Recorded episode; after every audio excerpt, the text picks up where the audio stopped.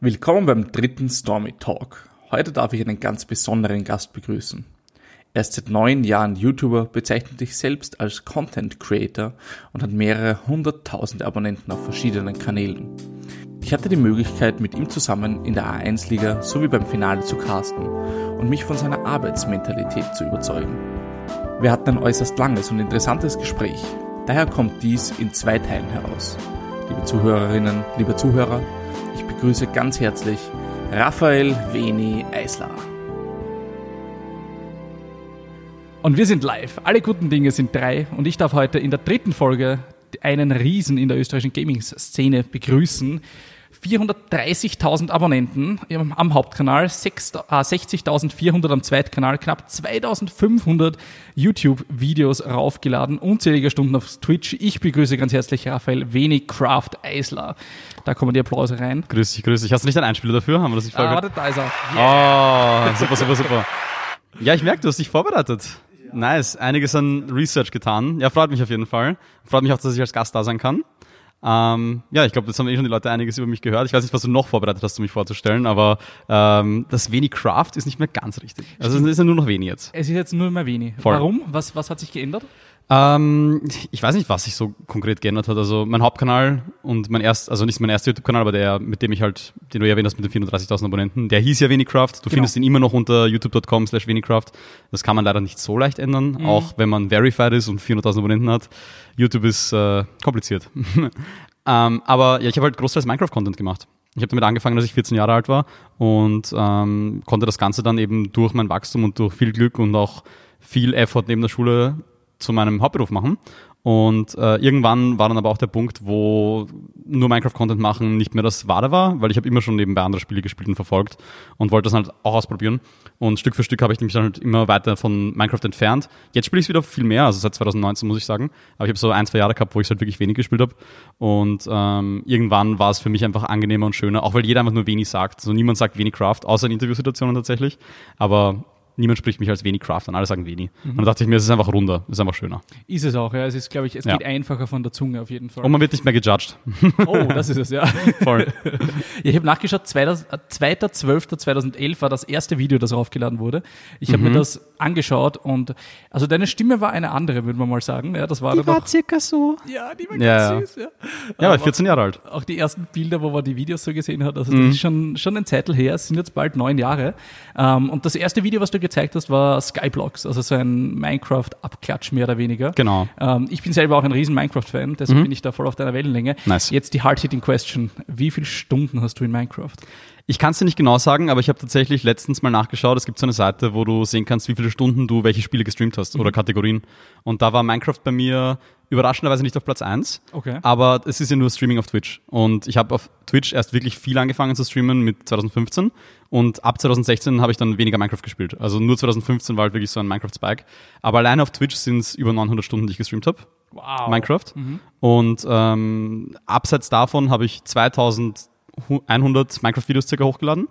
Ähm, und ich weiß halt nicht, wie viel Zeit da in die Aufnahme teilweise reingeflossen ist. Ich weiß, es gibt manche Videos, ähm, für die habe ich teilweise zwei, drei Stunden aufgenommen und dann halt ein 15 Minuten Video draus geschnitten. Mhm. Also so grob kann ich es nicht sagen, aber es müssten schon irgendwas zwischen 2500 und 3000 Stunden sein, schätze ich. Wahnsinn, ja. Also da, da schlagst du meines bei far. Also wenn ich in meinem Freundeskreis so sage, ich habe 1100 Stunden Minecraft, fragen mich alle, ja. ob ich wahnsinnig bin. Äh, da komme komm ich nicht einmal ansatzweise dran. Aber ich, ich heiße ja auch nicht wenig Craft oder eben nicht mehr. Ja. Äh, wenn ich jetzt jemand fragt, du hast am Anfang schon ein bisschen umrissen, was du machst. Ja. Wenn ich jetzt die, die Oma deines Freundes fragt, was machst denn du beruflich? Was würdest du dir sagen? Also das Erste, was ich dann immer drauf sage, ist, ja, das wüsste ich auch gern, wie ich das formulieren soll. ähm, weil es ist tatsächlich so. Also so damals, also damals klingt gut, aber 2015 so, wie ich halt YouTube hauptberuflich gemacht habe, damit Twitch noch angefangen habe, mhm. da hat man immer noch so schön sagen können, ja, ich bin YouTuber oder ich bin Content Creator. Irgendwann haben dann die großen Firmen und generell Medien auch so einfach diesen Influencer-Stempel auf alle drauf geklatscht und jeder war auf einmal Influencer. Ich bin kein riesen Fan davon. Ich meine, technisch gesehen stimmt's, aber äh, so wenn du an Influencer denkst, dann denkst du halt in erster Linie immer an, an YouTuber, TikToker, Twitch oder irgendwie sowas. Instagram. Ja, aber im Prinzip sind ja viel mehr Leute Influencer. So Sportler sind Influencer, Models sind Influencer, Musiker sind Influencer. Ärzte. Alle Leute, die halt, Ärzte kämpfen mit Influencer. Ähm, aber im Prinzip alle, alle Leute, die halt öffentliche Meinungen haben, egal in welchem Thema, die vertreten und damit die Meinungen anderer beeinflussen, sind Influencer von, dem, von der Definition her so. Und äh, deswegen sehe ich mich mehr als, als Content Creator, würde ich sagen. Ähm, aber ich mache ja noch einiges nebenbei, sage ich jetzt mal. Und deswegen fällt es mir halt immer schwer, das dann so zu formulieren. Der Oma kann man sowieso nicht sagen, dass ich Content Creator bin. Ähm, meine Oma hat es verstanden das erste Mal, was ich mache, äh, wie sie mich in der Zeitung gesehen hat. Also ich glaube, zu den Generationen dringt man am ersten damit durch, wenn du denen ein Blatt Papier in die Hand drückst, wo draufsteht, was du machst. Ähm, dann ist es deutlich äh, seriös auf einmal. Aber äh, ja, ich würde es meistens halt so ausdrücken, dass ich halt, also ganz einfach gesagt, ich mache Blödsinn im Internet. Das ist eine sehr, sehr gute. Das ist auch der wenig Troll-Handle auf, genau, auf Twitter. Genau, auf Twitter, ja. So ist es. da musste ich tatsächlich, Fun Fact, ähm, auf Instagram bin ich nicht verified, die gönnen ja. mir den Haken nicht, aber auf Twitter seit sechs Jahren jetzt mittlerweile. Wow. Und damals, wie mich der Community Manager von Twitter kontaktiert hat wegen dem, hat er mir halt gesagt, so ich muss eine Bio machen, weil ich hatte keine Bio auf Twitter, ich hatte nichts drinstehen. Und dann habe ich einfach der größte Troll Österreich reingeschrieben. Das steht bis heute dort. Und hat sich dann bewahrheitet. Ja, voll. Sehr schön. Lebensmotto. Zum, ist zur Marke geworden. Ja. Super. Ähm, grundsätzlich würde ich gerne noch ein paar Schritte zurückgehen. Mhm. Du bist ja bekennender Kingdom Hearts Fan, Voll. Ähm, was ich herausgefunden habe. Ähm, auch dein, der Name sozusagen Veni ist, ist von zwei Charakteren inspiriert, die, die genau. von Kingdom Hearts kommen. Wir haben schon im Podcast ein bisschen über Kingdom Hearts gesprochen. Was ist denn deine Verbindung zu dem Spiel? Kindheit, wirklich volle Kindheit. Also ich bin, um auch ein bisschen weiter auszuholen, ich bin Einzelkind, mhm. aber meine Cousine ist drei Jahre älter als ich und die hat immer schon gezockt. Und sie war eben so mein Go-To, wenn ich irgendwie äh, was zocken wollte oder sowas. Ich bin unzählige Male nach der Volksschule bei uns im Dorf dann bei ihr gewesen und wir haben äh, Mario Kart oder Mario Party gespielt. Mario Party 5, Mario Party 6, so gute Spiele auch. Ähm, und sie hat eben auch Kingdom Hearts damals gespielt. Hat es mir dann, glaube ich, auch irgendwann mal zum Geburtstag oder zu Weihnachten geschenkt. Ähm, ich habe dann eine PlayStation 2 von meinen Eltern zu Weihnachten bekommen und dann ist halt der Spaß abgegangen. Also ich habe lustigerweise auch angefangen mit Kingdom Hearts 2, weil fürs 1 war ich ja zu jung. Das ist, glaube ich, 2001 rausgekommen. Da war ich vier Jahre alt. Und das 2 dann 2, 5, 6 oder sowas um den Dreh. Ähm, und ich habe halt das gespielt. Ich habe wirklich das Kingdom Hearts 2 bei meiner Cousine gesehen und dann habe ich selber, glaube ich, um die 15 Mal durchgespielt. Wow. Und dann habe ich mir erst den ersten Teil gekauft und zum ersten Mal gespielt. Okay. Und ich wusste, da gibt's mehr und alles mögliche und ich habe seitdem immer darauf gewartet, dass Kingdom Hearts 3 kommt. Ähm, das waren ja im Prinzip 13 Jahre Waiting Time jetzt, äh, at least. Äh, und dazwischen gab's ja viele andere Spiele, die die Storyline ja weiter erzählen, aber halt PSP-only waren oder irgendwie Nintendo DS oder ein Kartenspiel und so weiter. Und damals hatte ich nie den Nerv, mich damit auseinanderzusetzen. Ähm, und habe mir halt nur so Videos angeschaut, die die Story erklären dann im Endeffekt, um diese Teile nicht zu spielen. Das haben wir nämlich mal versucht, so ein bisschen die Story zu, zu, zu zusammenzusetzen. Ja. Und das war fast ein Ding der Unmöglichkeit. Ja, du also kannst da mittlerweile, glaube ich, ein 2000 Seiten Buch drüber schreiben. Es ist ungefähr so schlimm wie die Story von Lost. Ja, ja, kann, oder, oder Game of Thrones. Uh, ja. uh. Trigger, Trigger. Ja, na, aber auf jeden Fall, ähm, ich habe dann, ähm, als der Release-Termin für Kingdom Hearts 3 halt bekannt gegeben wurde, habe ich dann halt gesagt, so, jetzt reicht's, ich quäle euch jetzt alle damit und äh, streame jetzt jedes Kingdom Hearts Spiel on Stream. So, also ich spiele jetzt jedes einzelne durch, ist mir wurscht, ob das niemandem taugt oder nicht, das ist einfach für mich halt. Und das habe ich dann wirklich durchgezogen. Also ich habe wirklich auch diese ganzen Zwischenspiele, die Essen, alles mögliche, teilweise mit Emulatoren, teilweise halt auf der Playstation, wie es da möglich war. Es gab ja zum Glück einige Collections, wo halt die meisten Spiele drin sind. Und dann habe ich halt innerhalb von, ich glaube, anderthalb Monaten, Anfang Dezember irgendwann oder sowas, angefangen mit Kingdom Hearts 1. Ähm, bis halt im Jänner 2019, wo dann Kingdom Hearts 3 rausgekommen ist, am 29. Jänner, habe ich halt alle neuen Spiele durchgespielt. Wow, das ist viel. Das ja. ist sehr viel Content. 191 Stunden ja, im Stream waren es. Heavy. Ähm, für alle Teile halt. Und dann direkt ein 3 halt hinterher. Das hat halt super gepasst. Also, und wie du auch schon erwähnt hast mit dem Namen, das äh, kommt lustigerweise damals schon, also den Namen Veni, beziehungsweise Venitas ist ja eigentlich die erste Form davon gewesen. Den habe ich seit 2009 oder sowas, glaube ich. Also da war ich selber zwölf Jahre alt oder so ähm, und habe mir halt irgendeinen Namen dafür ausgesucht, weil ich habe vorher keine kreativen Namen gehabt. Ich kann mich noch erinnern, mein, mein erster Skype-Name zum Beispiel war Ja, ich will Werbung. Stark, ja, stark. Also es sind schon auf jeden Fall Goldstücke dabei gewesen. Ähm, und ja, dann eben durch lustigerweise Birth by Sleep, das war ein PSP-Game, ich hatte nie eine PSP. Ich habe das, das erste Mal gespielt, dann wie ich es für den Stream durchgespielt habe, weil es das dann halt beim Final Mix in der Collection gab. Dort genau kommt der Charakter vor, der Vanitas heißt, von dem ich dann mhm. Vanitas abgeleitet habe. Und ich kannte den eigentlich nie. Ich habe nur die Story gelesen und dachte mir, hey, das klingt cool, das freut euch.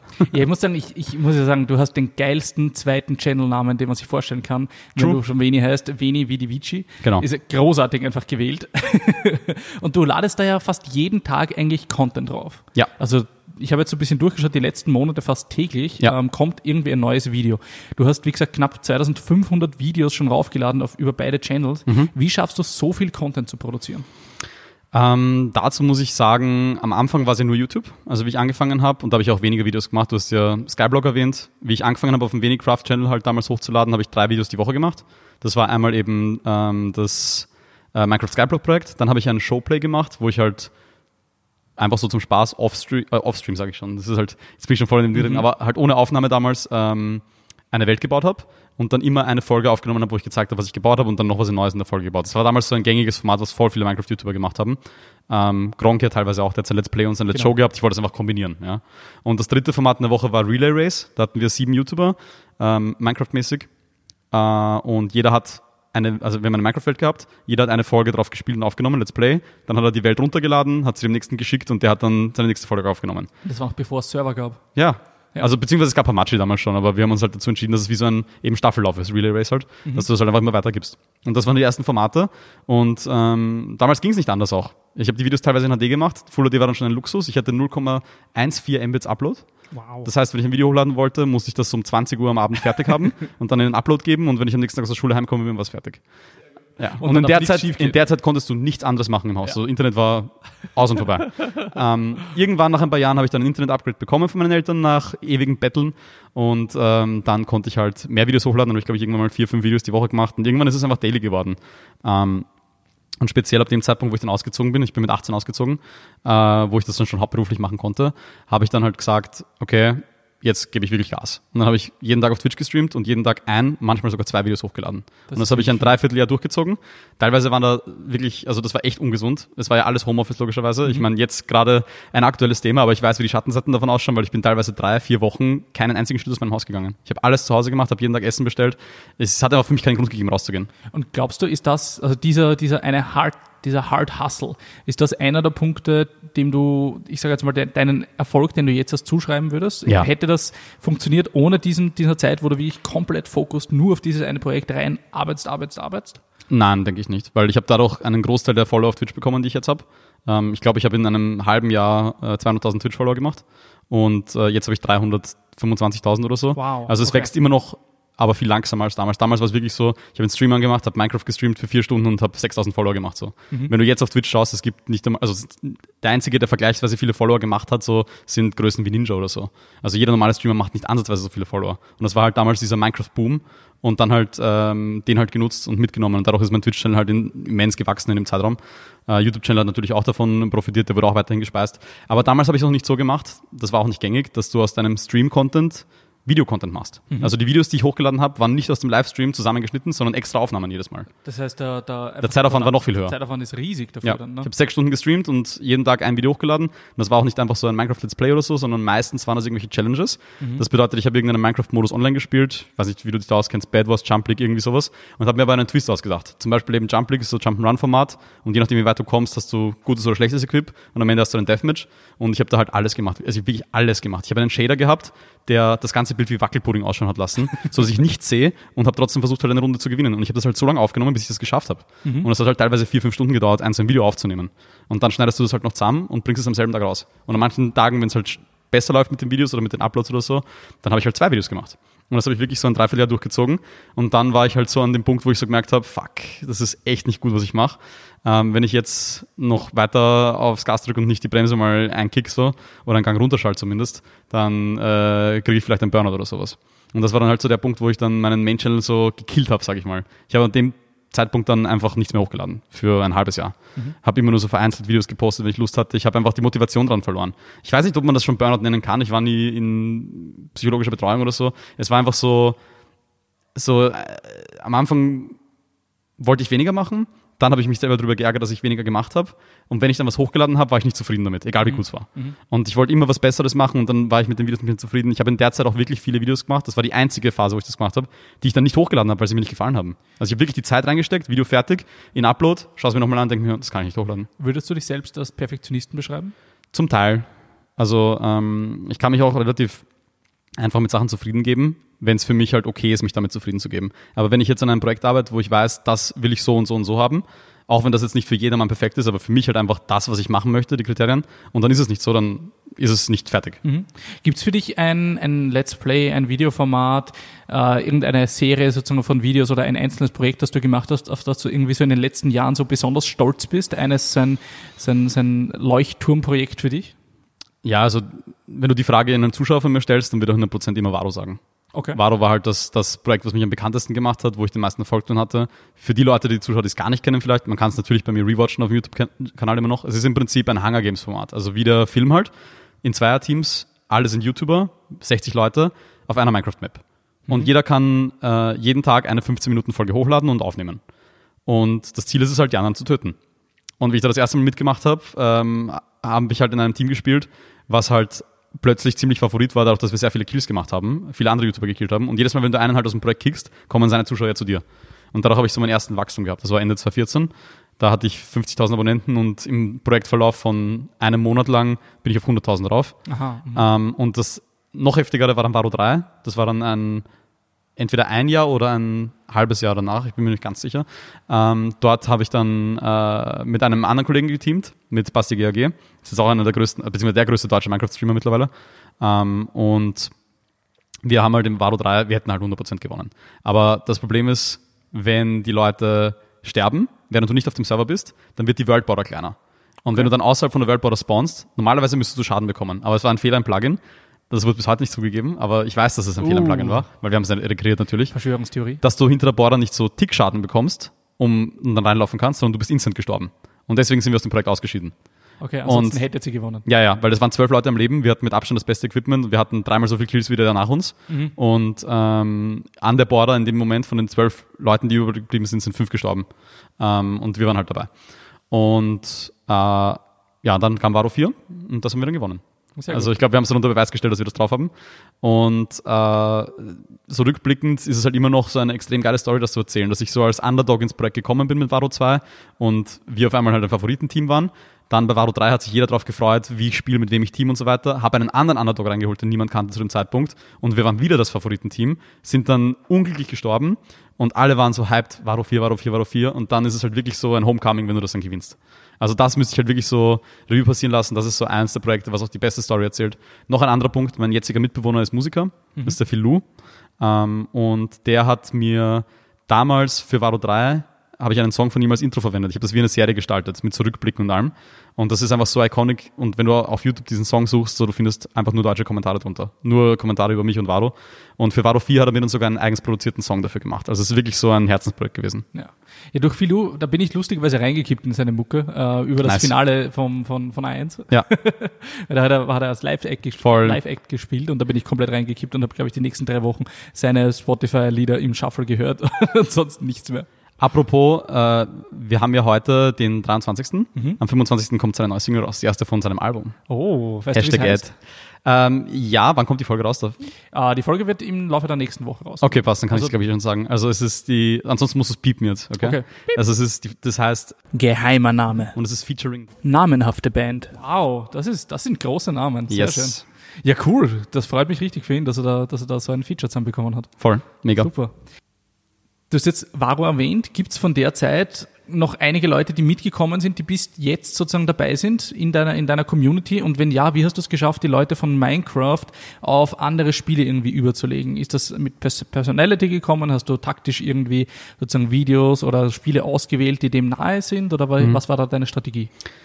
Ja, so, so, wirklich eine Strategie hatte ich damals nicht, weil das Problem war einfach generell, äh, die YouTube-Bubble war ja damals so aufgebaut, jeder, der bekannt war, ist durch Minecraft bekannt geworden. Mhm. Und auch jeder große YouTuber, den es heute gibt, ist durch Minecraft bekannt geworden, ja. bis auf die Ausnahmen, die jetzt bekannt werden. Aber ein Unge, ein Dena, ein Revi, whatever, die sind alle halt dadurch bekannt geworden. Alternativ gab es halt Leute, die gevloggt haben und dadurch halt ihre Aufmerksamkeit generiert haben, aber im Prinzip waren alle Minecraft-YouTuber. Und jeder hat halt irgendwie versucht, seine Brücke zu bauen, um davon wegzukommen. Einfach um eine Sicherheit aufzubauen, dass wenn das Spiel irgendwann stirbt, dass dein Kanal auch stirbt. Und das haben manche besser gemacht als andere. Ähm, bei mir war es am Anfang sehr schwer, weil ich das eben mit dieser Pause kombiniert habe. Also sprich, ich habe einfach so eine Pause gemacht und dann habe ich wieder angefangen, aber habe halt viel weniger Minecraft gemacht. Und dann waren alle halt enttäuscht, so nach dem Motto. Plus der Algorithmus hat mich eh schon gehasst, weil auf YouTube wirst du halt vom Algorithmus gehasst, wenn du nicht dauernd was hochlädst. Ja. Ähm, im Endeffekt, äh, die Leute, die geblieben sind, sind jetzt auch immer noch da, viele davon. Das sind sehr treue Zuschauer. Ähm, ich war tatsächlich äh, gestern erst mit einem unterwegs, der aus der Schweiz extra hergekommen ist, hat sich mit anderen Zuschauern von mir getroffen, der ist seit 65 Monaten Sub bei mir. Wahnsinn. Hat's First Badge, also halt einfach cool, auch die Leute so im echten Leben dann kennenzulernen, zu treffen. Viele davon habe ich öfter auch schon getroffen. Ähm, und auf Twitch ist es halt mehr wie eine Familie geworden. So, auf YouTube waren die Zahlen halt viel größer und speziell zu Varo halt immens viele Kommentare, teilweise 20.000 Kommentare unter einem Video. Du kannst halt zu niemandem eine Bindung aufbauen, du erkennst niemanden wieder, weil immer wer anderer da ist. Und auf Twitch ist das ganz anders und das ist einfach ein viel besseres Feeling, finde ich. Ähm, und die Leute merken das, glaube ich, auch und dann bleiben sie halt freiwillig und ihnen ist es teilweise wirklich wurscht, was du machst. Wenn sie dich als Person einfach sympathisch finden und das, was du machst, egal ob du jetzt ein Entertainer bist oder ob du gut in den Spielen bist oder was auch immer. Ähm, bei mir ist beides so semi, würde ich sagen. Also so eine Mischung halt. Ja, du erzählst auch sehr viele Geschichten. Also wenn man so auf deine YouTube-Channels schaut, mhm. dann sind sehr viele einfach Stories drinnen. Und ich glaube, im Stream machst du das genauso, dass du sehr viel Personality einfach reinbringst ja. und irgendwie Geschichten aus dem echten Leben mitnimmst. Und ich glaube, das kann viele Leute einfach dazu bringen, zu sagen, okay, I like that dude. Ja, es geht gar nicht so darum, was er macht, sondern es ist mehr so die Personality, die dann die Leute mitbringt und einfach zum, zum Schauen motiviert. Und da kann ich dir, da kann ich ja. dir tatsächlich eine Geschichte erzählen auch wieder, wenn du mhm. sagst Geschichten erzählen. Bitte. Ähm, das ist urlustig, dass du das sagst, weil ich hatte vor ein bisschen mehr als einer Woche ein Tinder-Date. Und, ähm, Erzähl uns mehr. Ja, also mein Chat wird da immer gerne alle Einzelheiten hören, natürlich. ähm, aber ich rede über solche Sachen einfach offen, weißt du. Aber der Punkt, worauf ich einfach hinaus will, ist, ähm, wir haben uns halt nett unterhalten und haben halt äh, einfach geredet und alles Mögliche. Und hab das, ich habe das Kompliment bekommen, dass ich immer zu jedem Thema, egal was gesagt wird, von ihr ausgehend oder von mir ausgehend, immer eine Anekdote habe ich habe immer eine Geschichte zu erzählen. Und das ist halt, dass das die coole Eigenschaft ist eigentlich. Und ich habe so drüber nachgedacht und eigentlich ist es genau das, was ich im Stream die ganze Zeit mache. So. Jedes Mal, wenn irgendwas passiert oder ich irgendwas sehe, kann ich irgendeine Geschichte dazu erzählen. Um, ähm, und ich glaube, das ist auch ein, ein interessanter Punkt eigentlich. Ich habe ich hab in den letzten Wochen viel über mich gelernt. Zum Beispiel auch, ich habe keine Ohrläppchen. Siehst du das? Ja, die sind sozusagen instant verwachsen mit dem. Mein Leben war 23 Jahre lang eine Lüge. Ich habe das nur erfahren, weil ein, äh, der Bruder von einer Freundin von mir ja. hat gesagt, boah, du bist der erste Mensch, den ich sehe, der auch keine Ohrläppchen hat. Und ich so, was? mein, mein, Leben war kaputt. Aber es ist, ja. Also nein, Voll. wo sind sie hin? Ja. Du könntest sie dir vielleicht so Body, Body, wie heißt das? Body. Einfach mit der Schere reinschneiden. Ja, genau, genau. Body Modification, genau. so heißt Aber das ein bisschen reinschneiden lassen. Kriegen wir schon hin. Vereisen lassen oder irgendwas. ich machte das nachher, ja. Passt, perfekt, perfekt. So, ganz auf die, auf die russische. Das machen wir schon. genau. Ähm, wenn du sagst, dass du Leute jetzt schon so kennengelernt hast ähm, aus deiner Community, ähm, ich kann mir gut vorstellen, dass es jetzt, wenn du gerade auf irgendwie Veranstaltungen, gerade in der Richtung Gaming gehst, dass du erkannt wirst. Ja, also gerade bei der Game City und so merkt man es, da sind Leute zu dir gekommen für Autogramme und alles ja. Mögliche. Wann war für dich so der Punkt erreicht, dass du einmal jeden, oder wann war für dich das erste Mal, dass du auf der Straße gegangen bist und jemand zu dir gekommen ist und gesagt hat, Alter, du bist doch der, der Venicraft, ja, und irgendwie ein, ein Autogramm wollte oder sowas in die Richtung. Gab es mhm. diesen Punkt und, und wann war der vielleicht das erste Mal?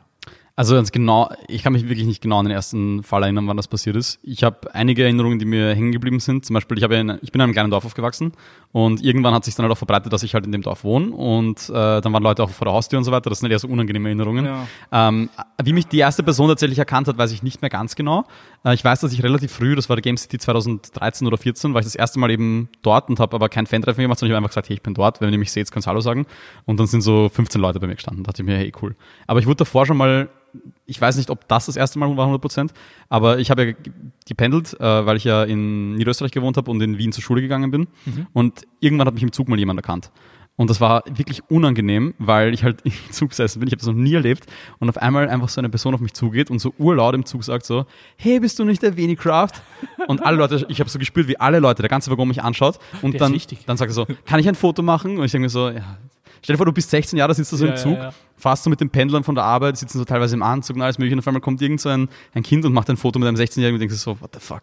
Und hat, hat er ein Foto von dir gemacht oder mit dir? Mit mir, mit mir. Mit okay, mir, weil das wäre noch viel awkwarder gewesen, wenn er einfach nur so ein Foto von dir macht, wenn du da so sitzt. Ja, aber das habe ich auch schon oft erlebt. Also speziell auch im Zug. Ähm, und was ich wirklich, das habe ich, das hab ich einmal mitbekommen. Das ist schon ungut, Das war wirklich oder? asozial, weil da bin ich von der Schule heimgefahren und ich, das war glaube ich um 18 Uhr oder so und ich bin im Zug halt einfach eingeschlafen und jemand hat ein Foto von mir gemacht und mir das später auf Instagram ah. geschickt, dass ich da schlafe. Ich denke mir so, ja, das ist doch so unnötig, wirklich. Ja, ja. Aber es ist genauso wie, das passiert mir heute immer noch oft, das speziell bei jüngeren Leuten, halt jetzt, ähm, dass die mich auf der Straße erkennen und mich nicht ansprechen, sondern sie schreien einfach meinen Namen laut. So, als ob sie glauben, dass sie dann cool damit sind oder so. Oder genauso das gleiche ist, wenn mir jemand ein Foto schickt, dass er mich irgendwo gesehen hat oder so. Kann Ahnung, ich gehe in der Stadt, er schickt mir ein Foto von hinten und sagt so, hey, ich habe dich heute gesehen und ich so, ja, super, nächstes Mal kannst du mich ansprechen, ich weiß ja nicht. Ja.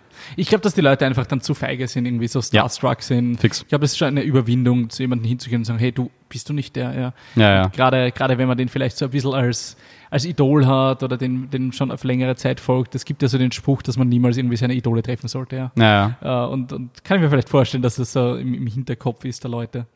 Fair, fairerweise muss ich sagen, aber dass es früher viel, ich, ich würde es nicht sagen schlimmer war, aber es war einfach ein anderer Vibe weil ähm, wie das Ganze mit YouTube so losgegangen ist, das waren ja die ersten Online-Stars im Prinzip. Genau. Du bist teilweise, du bist ja selber ein Kind und bist einfach teilweise über Nacht einfach zu so einem Star geworden. Und ähm, Damals haben die Leute noch überhaupt nicht gewusst, wie die das verarbeiten sollen, was die machen. Und ich habe so oft Sachen gehabt, dass Leute halt, speziell Mädels halt, die jünger waren, einfach angefangen haben zum Rehren. Oder dass sie so gezittert haben, dass sie kein Foto machen konnten. Also sie haben das Handy so in der Hand gehalten, konnten kein Foto machen, aber das ging einfach nicht.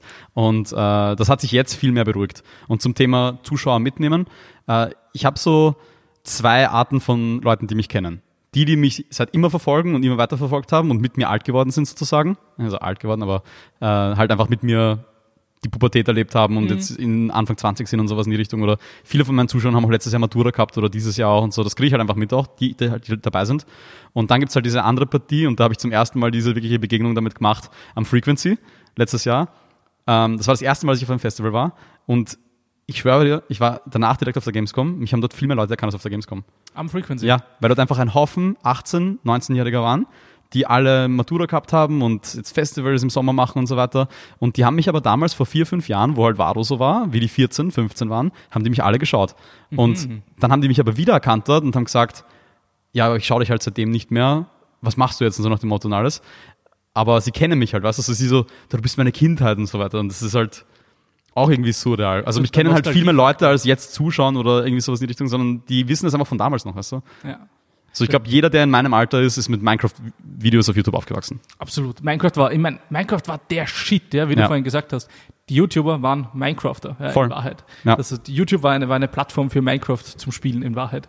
Gut, dann gehen wir mal ein bisschen jetzt von der, von der Vergangenheit, gehen wir jetzt ein bisschen ins Jetzt. Ähm, ich würde gerne mit dir ein bisschen über E-Sports reden. Yes. Du bist ja selbst letzt, also in, in den letzten Jahren immer, immer weiter in E-Sports reingekommen. Also mhm. darf man Minecraft sozusagen so Battle Royale schon als E-Sports bezeichnen? Würdest du das bezeichnen? Also es war auf jeden Fall competitive, mhm. ähm, auch Varo halt. Und jetzt gab es ja auch die Woche tatsächlich, wo wir das jetzt aufnehmen, das erste Mal Minecraft Twitch Rivals. Genau. Also das erste offizielle E-Sports. Und wer hat's gewonnen? Ja, ich. Beziehungsweise wir, also unser Team. Äh, was halt auch sehr cool war, weil unter anderem war der Basti wieder in dem Team, äh, mit dem ich damals in Varo schon gewonnen habe und jetzt nach praktisch fünf Jahren, wo Varo 4 jetzt vorbei ist, nochmal zu zeigen, dass, ich, dass wir halt immer noch die Besten sein können, wenn wir wollen, ist halt saugeil. Genau. Und wenn wir jetzt so in die österreichische Szene reinschauen, ähm, wir merken ja, die österreichische Szene wird jährlich größer. Da tut sich ja. immer wieder was, neue Projekte kommen. Ähm, wenn du jetzt auf Spiele oder irgendwie verschiedene Szenen reinschaust, wo würdest du das meiste Zukunftspotenzial sehen in der österreichischen Szene jetzt einmal ganz per se? Ähm, ich habe das Gefühl, dass unsere CSGO-Community sehr stark ist, aber halt sehr wenig Support erfährt bisher. Ähm, es gibt halt immer noch viele Firmen, beziehungsweise die, die halt äh, die Budgets stellen für Turniere und alles mögliche, die halt Shooter nach wie vor ablehnen. Das war vor zehn Jahren schon so, das ist jetzt noch so und wir werden sicher in zehn Jahren immer noch Probleme damit haben, dass teilweise halt Firmen diese Anti-Shooter-Policies haben und das halt nicht machen wollen oder es ist gewaltfährlich und, und man kennt sie eh immer, wenn irgendwas passiert, sind sofort die Spieler schuld und dann immer die Shooter mhm. als erstes. Aber ich glaube halt, dass die CSGO-Szene in Österreich äh, relativ stark aufgestellt ist. Ich glaube auch, dass es eins der beliebtesten Spiele in Österreich ist, auch als Casual. Ähm, in meinem privaten Umfeld hat jeder schon mal CSGO gespielt oder spielt es noch immer aktiv. Ähm, und auf der anderen Seite, was ich auch noch sehe, wo die Community sich halt selber sehr gut managt und aufbaut, ist halt Smash.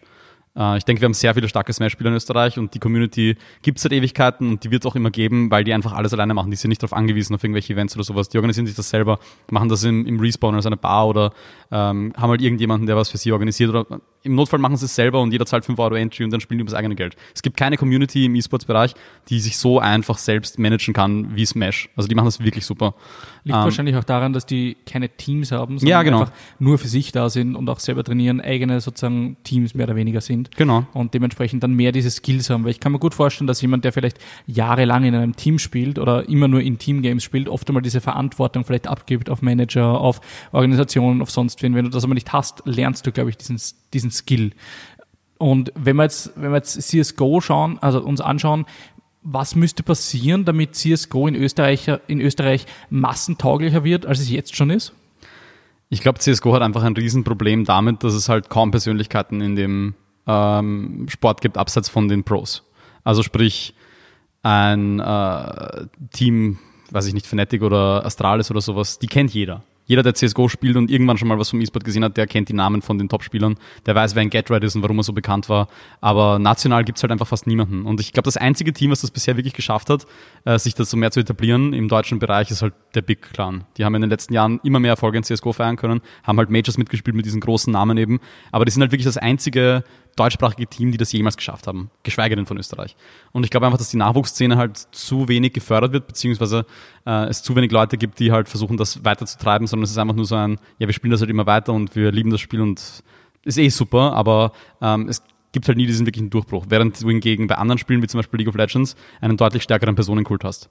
Alleine, dass fast die meisten Pros auch wenn es ein bisschen unregelmäßig ist, streamen. Das gibt es in CS nicht so. Keiner von den CS-Pros streamt Stimmt, oder beziehungsweise streamt regelmäßig, während bei League fast jeder das macht. Und in League hast du zusätzlich noch diese großen Streamer. In CS gibt es das auch fast gar nicht mehr. So vor ein paar Jahren war das noch mehr das Ding, aber die meisten Leute, die auch damals groß CS gestreamt haben, beziehungsweise jetzt noch CS streamen, die machen halt Gamble-Streams oder machen halt Case-Openings oder irgendwie sowas in die Richtung und halt, es geht nicht meistens ums Gameplay. Und ich glaube, ein Punkt, der da halt äh, mit zu beiträgt ist, um ein bisschen mehr ins Detail zu gehen, das kann ich jetzt auch nur anschneiden, so. Ähm, Valve patcht das Spiel halt nur, wenn es ein Konkurrenzprodukt gibt. Das hat man bei Fortnite gesehen, jetzt bei Valorant wieder. Die machen einfach jahrelang keine Updates, machen gar nichts, außer mehr Skins rauszubringen, damit die Leute Geld ausgeben. Und dann, wenn irgendwie ein Konkurrent kommt, denken sich, ja, okay, jetzt klauen wir die guten Sachen von denen und implementieren das bei uns. Und wenn das dann wieder weg vom Fenster ist, dann ist es auch schon wieder wurscht. Wir klauen die guten Sachen und machen es bei uns, ist ja so ein bisschen die Firmenmentalität von Riot Games. Und ja. die haben ja jetzt Valorant rausgebracht, was ja. so ein bisschen die Mischung zwischen Overwatch, also so einem Shooter, wo du viel mit Fähigkeiten arbeitest, äh, und irgendwie dem CSGO-System mit diesem sehr taktischen, langsamen ja. Bewegen ist. Glaubst du, dass Valorant Valorant mehr Chancen hat, irgendwie massentauglicher zu werden als CSGO? Nein, glaube ich nicht. Warum nicht? Ähm, das Game hat ein ganz, ganz klares Problem. Mhm. Äh, abseits von vielen Kinderkrankheiten, aber das ganz große Problem bei Valorant ist einfach, dass es ein sehr niedriges Skillcap hat. Ähm, das mag sich jetzt irgendwie verwirrend anhören, weil es ist ja im Prinzip CSGO mit Abilities, also genau. eigentlich müsste es einfacher sein. Aber wenn man halt wirklich mal genau auf das Game schaut, ähm, hat es halt als Abilities nichts weiter als genau die Sachen, die du in CSGO auch hast, plus halt die Ults, die ein bisschen Overwatch ähnlich sind. Also, wie du es gerade gesagt hast, eigentlich ist es eine Mischung aus Overwatch und CSGO. Das würde ich gar nicht so sehen. Ich würde sagen, es ist CSGO, nur dass du nichts lernen musst im Sinne von irgendwelchen Fixpoints oder irgendwelchen Retakes oder Spot-Takes oder sowas, weil das alles das Spiel für dich übernimmt. Du musst nur wissen, wie du und wann du deine Ultimate einsetzt im Prinzip. Uh, und ich glaube, Valorant wird sehr stark davon profitieren, dass es viele Spieler geben wird. Das gibt es jetzt schon im amerikanischen Raum, die halt äh, kein CSGO mehr spielen, aus gegebenen Gründen, weil sie entweder gebannt sind, weil sie äh, kein Team dort haben oder weil sie halt einfach ein anderes Spiel spielen wollen. Es gab ja auch Overwatch Pros, die schon resigned haben und jetzt äh, Valorant professionell spielen wollen. Ähm, und der Personenkult dort ist wieder stark. Das ist eben das, was du in CS weniger hattest, das funktioniert in Valorant gut. Aber ähm, wenn du dir die Turniere anschaust, ist es alles sehr ähnlich von den Matchups her, wie Leute, die Agenten halt spielen, also was halt mhm. gepickt wird, äh, wie sie es exekutieren. Und eben Skillcap-technisch das Problem ist, stell dir vor, du hast den CS auf einer Map, willst du einen Spot taken und jeder Spieler muss irgendwas machen, jeder hat seinen Job. Ähm, du musst Smokes werfen, du musst Flashes werfen, also du musst Smokes werfen, du musst Flashes werfen. Teilweise musst du das halt wirklich, also du stehst halt auf deinem Spawn und wirfst auf den Spot von den Gegnern eine, eine Smoke, die genau kommen muss. Alle müssen es gleichzeitig machen, dann wirfst du dich mit sechs Flashes rein, die über verschiedene Banden gehen. Du darfst in keine eigene reinschauen und so weiter. Und währenddessen so nach dem Motto in Valorant so, ah, wir wollen den Spot nehmen und wollen smoken, ja passt, Brimstone macht kurz seinen Smokescreen auf, macht drei Linksklicks, fertig. So, mhm. das ist kein Skill, weißt du? Mhm. Und im Prinzip ist es dann halt nur ein Aim-Duell auf höherem Niveau, was Valorant ist. Und das haben sehr viele CSGO-Pros schon angesprochen. Es macht auf jeden Fall Sinn, wenn du das Spiel schon viel gespielt hast. Und auch zu dem Thema wegen Spielstunden. Ja. Valorant ist ja am 7. April in die Beta gegangen. Genau. Äh, ich habe 550 Spielstunden. Huh, okay. Also, also ich, ich man, man, man, könnte sagen, du bist einer, einer der, der aktivsten Beta-Tester. Ja, also ich habe in der Beta wirklich viel gespielt. Auch dank Corona natürlich. Da habe ich mich sehr, sehr viel äh, darauf fokussieren können. Ähm, und ich glaube halt, es ist, ein, es ist ein sehr spaßiges Spiel wenn du viel CSGO gespielt hast, aber halt nie irgendwie competitive, also dass du halt mehr als Matchmaking gemacht hast. Wenn du nie Faceit oder SEA gespielt hast, sondern einfach nur dein Matchmaking mit Freunden oder alleine oder random, dann wird dir Valorant mehr Spaß machen. Weil es einfach vom Feeling her, wenn du Valorant spielst, fehlt dir im Vergleich zu CSGO nichts. Du hast nicht mhm. das Gefühl, dass das Spiel irgendwas nicht hat, was CS nicht hat. Äh, und das ist einfach cool. Und du glaubst trotzdem, dass das Skill Cap sozusagen das, was eigentlich nur für die Profis wichtig ist, ja. ähm, dann trotzdem der limitierende Faktor ist, dass es nicht interessant genug ist, um zuzuschauen, als Zuseher eines E-Sports-Titels? Ich glaube, es ist tatsächlich chaotischer bzw. verwirrender, okay. weil bei CS, wenn du so einen Execute eben hast auf einem Spot, wo alle halt ihre Flashes und Smokes werfen, da siehst du im Prinzip nicht viel davon. Sondern du siehst einfach, die laufen alle drauf dann siehst du, es fliegen ein paar Sachen und dann wird geschossen, Spot wird genommen oder wird verteidigt. Mhm. That's it im, im, Endeffekt. Während das bei Valorant halt so ausschaut, wenn genau dieselbe Situation passiert, dass alle auf den Spot eben reinrennen, dass einfach überall bunte Farben und Effekte sind und du kennst dich nicht aus, wer wo ist und von wem was kommt. Mhm. Und das ist halt dasselbe Problem, was meiner Meinung nach Overwatch im E-Sport hatte. Genau, Als überladen. Zuschauer, der noch nie irgendwas davon gesehen hat, wirst du es nicht verstehen, was passiert. Und das ist bei CSGO sau einfach, weil das System so ist, Es sind fünf Terroristen, fünf Antiterroristen. Es geht um die Bombe legen, sich gegenseitig abschießen. That's Ja. it. Mehr siehst du in dem Spiel nicht. Was die wirklich machen, was für Taktiken die haben, wie die besprechen, wie die die Executes machen, das kriegst du alles nicht mit, weil du es nicht siehst als jemand, der keine Ahnung von dem Spiel hat. Selbst wenn du das Spiel viel gespielt hast, siehst du viele Sachen nicht, die die machen oder beziehungsweise verstehst es nicht, weil es einfach auf einem viel höheren Niveau ist und das lassen viele Leute, glaube ich, außen vor, wie schwierig CS auf so einem Level ist eigentlich. Während hingegen Valorant das Ganze einfach nur komplizierter macht, dadurch, dass du halt extrem viele Sachen siehst, die dich überfordern, du versuchst es zu verstehen, aber es, gibt nichts zu verstehen im Prinzip. Ja. Ich meine, das ist derselbe Kritikpunkt, den man dann League of Legends bringen könnte. Ähm, Eher, ja eher, diese- Dota, eher Dota, würde ich sagen. oder, oder Dota, Ja. aber gibt ja auch eine große Following, die das Ja. sozusagen schauen, weil ich, ich glaube schon, dass die, also zum einen mal die Einstiegshürde für, E- Einstiegshürde für E-Sports-Titel, die eben so MOBA oder irgendwie mit viel Effekten, die nicht logisch sind, Mhm. ist einfach einmal um Ecken höher als sowas wie zum Beispiel Rocket League. Ähm, und da, Mir gefällt, dass du das Beispiel bringst, weil immer wenn mich jemand fragt, was der einfachste E-Sport ist oder der E-Sport ist, der ähm, auf jeden Fall am längsten da bleiben wird, dann ist es meiner Meinung nach immer 100% Rocket League, weil das ist, ist am einfachsten zu verstehen, genau, ist am einfachsten zu verstehen. Weil Rocket League ist nach dem Motto, ich kann meine Oma davor setzen und sage ihr, da spielen Autos gegeneinander Fußball und sie weiß sofort, und sie weiß sofort, was passiert. Stefan- Raab hat genau dasselbe gemacht und, und das ist verständlich, ja? Ja. Weil es auch, weil es halt ein Grounding in der echten Welt hat. Ja? Genau. Das kann halt echt passieren, das basiert auf echten, auf echter Physik, würde ich jetzt einmal sagen. Genau. Ähm, aber finde ich interessant, dass du, dass du äh, Valorant nicht so viel irgendwie äh, Zukunfts, ich sage mal Musik oder Zukunftsaussichten äh, zuschreiben würdest, als jetzt, weiß nicht, CSGO zum Beispiel Mhm. in Österreich. Ähm, ja, also das Problem ist damit ein bisschen, ich würde es mir wünschen, dass es so wäre. Einfach weil es frischen Wind reinbringt und weil es vielleicht eben nochmal speziell generell in der Shooter-Szene mehr Aufmerksamkeit auf die Spieler bringen könnte und auch auf die anderen Szenen und so weiter. Es könnte einfach halt das Ganze den Markt äh, ernähren sozusagen, Genau. dass alles halt einfach wächst. Äh, das Problem ist in Realität, wenn du halt schaust, es ist cool, was sie machen. Es ist cool, wie Riot das supportet. Das hat das Twitch Rivals Charity Invitational gegeben, wo 100.000 Euro gespendet wurden. Da haben 16 Streamer gestreamt. Ich habe da auch mitgespielt. Aber das hatte halt einfach deutlich, also jetzt speziell im Vergleich zu Minecraft Rivals, einfach überhaupt keine Zuschauer. So. Also der Maincast hatte, glaube ich, 2.000, 3.000 Zuschauer oder sowas. Der bei Minecraft hatte 12.000. Ah. Ähm, und die ganze Valorant-Section hatte zu dem Zeitpunkt nicht mal die meisten Views auf Twitch. Obwohl es ein sehr cooles Turnier war mit extrem geilen Formaten und halt wirklich jeder Streamer aus dem deutschen Bereich da mitgespielt hat. Ähm, und das ist halt an sich schon extrem cool, wie Riot sich da engagiert und was sie machen wollen. Aber das Problem ist halt, du hast weder jetzt so Top-Streamer, wie es halt bei Fortnite war mit Ninja oder irgendwie sowas, die das ganze Game halt einfach carryen praktisch, vom Viewing her. Äh, noch hast du halt Turniere, die gerade irgendwie spannend sind oder wo viel passiert, dass die Leute wirklich zuschauen, weil die Viewing Experience eben auch nicht so enjoyable ist wie eben ein CSGO, würde ich sagen. Deswegen haben die CSGO-Majors auch so viele Viewer. Ähm, und dann das nächste Problem ist, es versuchen alle darauf aufzuspringen, Schon, gell? Ja. aber irgendwie äh, verfliegt sich das so. Es gibt jetzt zum Beispiel, am Samstag ist ein Turnier. Das erste äh, österreichische Valorant-Turnier habe ja ich gemacht, Valorant Versus, mit ähm, Spiel und Dran gemeinsam, mit dem Fatih und mit dem Fuchsel, mit Netrock. Äh, da haben wir aber kein Preisgeld gehabt, das war just for fun. Und jetzt gibt's das erste, glaube ich, mit Preisgeld eben. Es geht um 1000 Euro von äh, Nerdtown. Und die, das findet am Samstag statt, wie gesagt, also von jetzt an in zwei Tagen.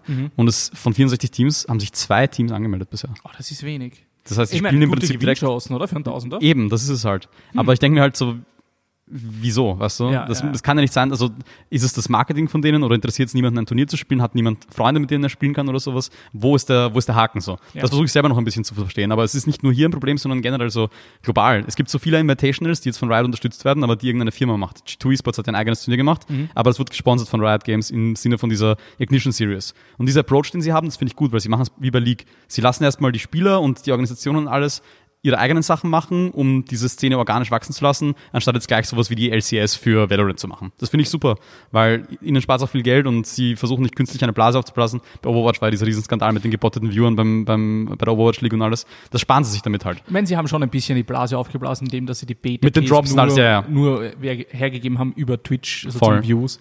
Also ich muss sagen, ich muss, ich war auch einer derjenigen, der halt einen Channel nebenbei offen hatte, ähm, Sound auf Minimum gestellt hatte, also nicht im, im Client, weil ansonsten kriegst du keinen Drop, aber Ja, halt ja. im, im Mixer drinnen und, und dann halt geschaut hat. Das war schon ein bisschen so eine Blase, wo sicher, ich sage mal, der, der, der angenommene Wert von Valorant vielleicht höher eingeschätzt wurde, als, als er dann in Wahrheit jetzt anscheinend ist. Ja, ich meine, es hat um 20.000 Viewer nicht den Rekord von der höchsten Game-Kategorie aller Zeiten gebrochen. Ja. Das, nur Fortnite war höher bisher halt. Ja. Ähm, und das ist halt schon heftig, das ist klar. Also das, Jetzt, also jetzt so objektiv betrachtet, wenn du jetzt drauf schaust auf die Zahlen einfach nur, dann wird, also wenn, wenn du jemandem jetzt einfach so sagst, hey, Valorant ist neu rausgekommen, hier ist, wie das Spiel auf Twitch performt hat, was sagst du dazu? Wird jeder sagen, das ist ja overhyped gewesen. Ja. So, das ist ja auch die logische Konsequenz davon. Aber natürlich ist es overhyped. Es ist der erste taktische Shooter, der wie CS funktioniert, den es jemals gegeben hat. Es gibt kein anderes Spiel, was so funktioniert, weißt du? Overwatch, Rainbow Six, alles Shooter, die halt gekommen sind, wo ein bisschen ein, ein Hype drum war, aber die haben ja nichts gemeinsam im Prinzip mit, mit CS. Genau. Und das ist das Erste, was halt wirklich versucht hat, den das CS-Gameplay zu nehmen und es abzuändern und ein eigenes Spiel daraus zu machen. Und natürlich ist das gehypt, weil jeder, speziell so wie Wolf das handhabt, der einzige Grund, warum CSGO halt überhaupt noch so viel gespielt wurde, beziehungsweise warum das gerettet wurde und in den E-Sport gekommen ist, sind ja diese Skins so. Das Game ist 2012 oder so rausgekommen, glaube ich. Sowas in der Größenordnung, ja. Und da am Anfang war es so auch so genauso ein Hype wie bei Valorant und dann haben sie alle aufgehört zu spielen. Dann kamen Skins und auf einmal sind die Zahlen nur noch gestiegen. Das ist halt wirklich so. Und keine Ahnung, das ist glaube ich auch was, was bei Valorant nicht so beneficial ist, wie teuer die Skins sind. Also das ist die echt sind schon heavy. Also frech. diese Boah. Dragon Skins habe ich mir angeschaut, die kosten irgendwie 40 Euro oder sowas. wenn's Ja, das Problem, was du hast, ist, du kannst dir halt diese Punkte kaufen, so Ja. wie bei Riot halt gängig Riot Points halt nach dem Motto. Die zahlst du halt, 10.000 Punkte sind circa 100 Euro, das ist ja auch in Ordnung noch von der Währung her. Aber dann hast du das Problem, damit kaufst du halt Skins und dann kannst du diese Skins noch upgraden. Du kannst zum Beispiel eine Killstreak Animation, verschiedene Farben haben, also so Chromas praktisch nach dem Motto. Ähm, wenn du ein Ace machst, eine Animation, bla bla bla. Es gibt ur viele Upgrade-Möglichkeiten. Und diese Upgrades machst du mit Radiant Points. Und die musst du aber auch kaufen mit der anderen Währung. Und du kannst dir praktisch, sagen wir, du nimmst 100 Euro, kaufst dir 10.000 von diesen Punkten, dann kaufst du dir einen Skin für 20 Euro, also 20.000 Punkte, bleiben dir 80.000 über. Und jetzt kannst du dir, ich glaube, 200 Radiant Night Points für 6.000 Punkte kaufen oder sowas, also für 60 Euro. Und mit 200 kannst du gerade mal eine einzige Waffe auf alle Stages upgraden. Okay. Und dann kannst du praktisch eine Pistole oder eine AK haben, die halt so umgerechnet 80 und 90 Euro gekostet hat. Ich meine, sie machen halt das klassische Gutscheinprinzip. Ja. Du schaffst eine Währung, die nicht echt ist und an nichts gebunden ist. Genau. Und all das, was liegen bleibt an der Währung, so wie bei Gutscheinen, das, das, das meiste Geld machst du mit Gutscheinen, wenn sie nie eingelöst werden. Ja. ja weil Leute etwas kaufen, aber es nie eingelöst wird. Exakt. Und dasselbe machen sie wahrscheinlich, also sowas, was auch Steam macht, ähm, dass du sagst, okay, da bleibt halt ein Geld liegen irgendwo, da bleiben halt dann die 150 Riot Points da liegen oder die, was auch immer Points da liegen. Und bei Valorant, Valorant hast du halt dann zwei verschiedene Arten von Points, die halt irgendwo liegen bleiben können, Genau. weil sie vielleicht gerade nicht genug sind oder ungerade sind oder was auch immer. Da gibt es sicher genug irgendwie Schräubchen, Voll. an denen Riot drehen kann und damit machen sie halt sicher auch ihre Kohle. Ja. Ja, also die haben ja jahrelange Erfahrung mit dem System. Ja. Waren ja mitunter die ersten, die halt das mit Micro- Microtransactions gemacht haben. Ja. Und ich glaube, sie haben jetzt nochmal daraus gelernt, wenn du jetzt auf League schaust, wie League vor Fortnite war und wie League nach Fortnite ist und wie Valorant jetzt ist, haben sie das deutlich stärker äh, monetarisiert, haben viel mehr Möglichkeiten reingegeben und alles ist teurer geworden.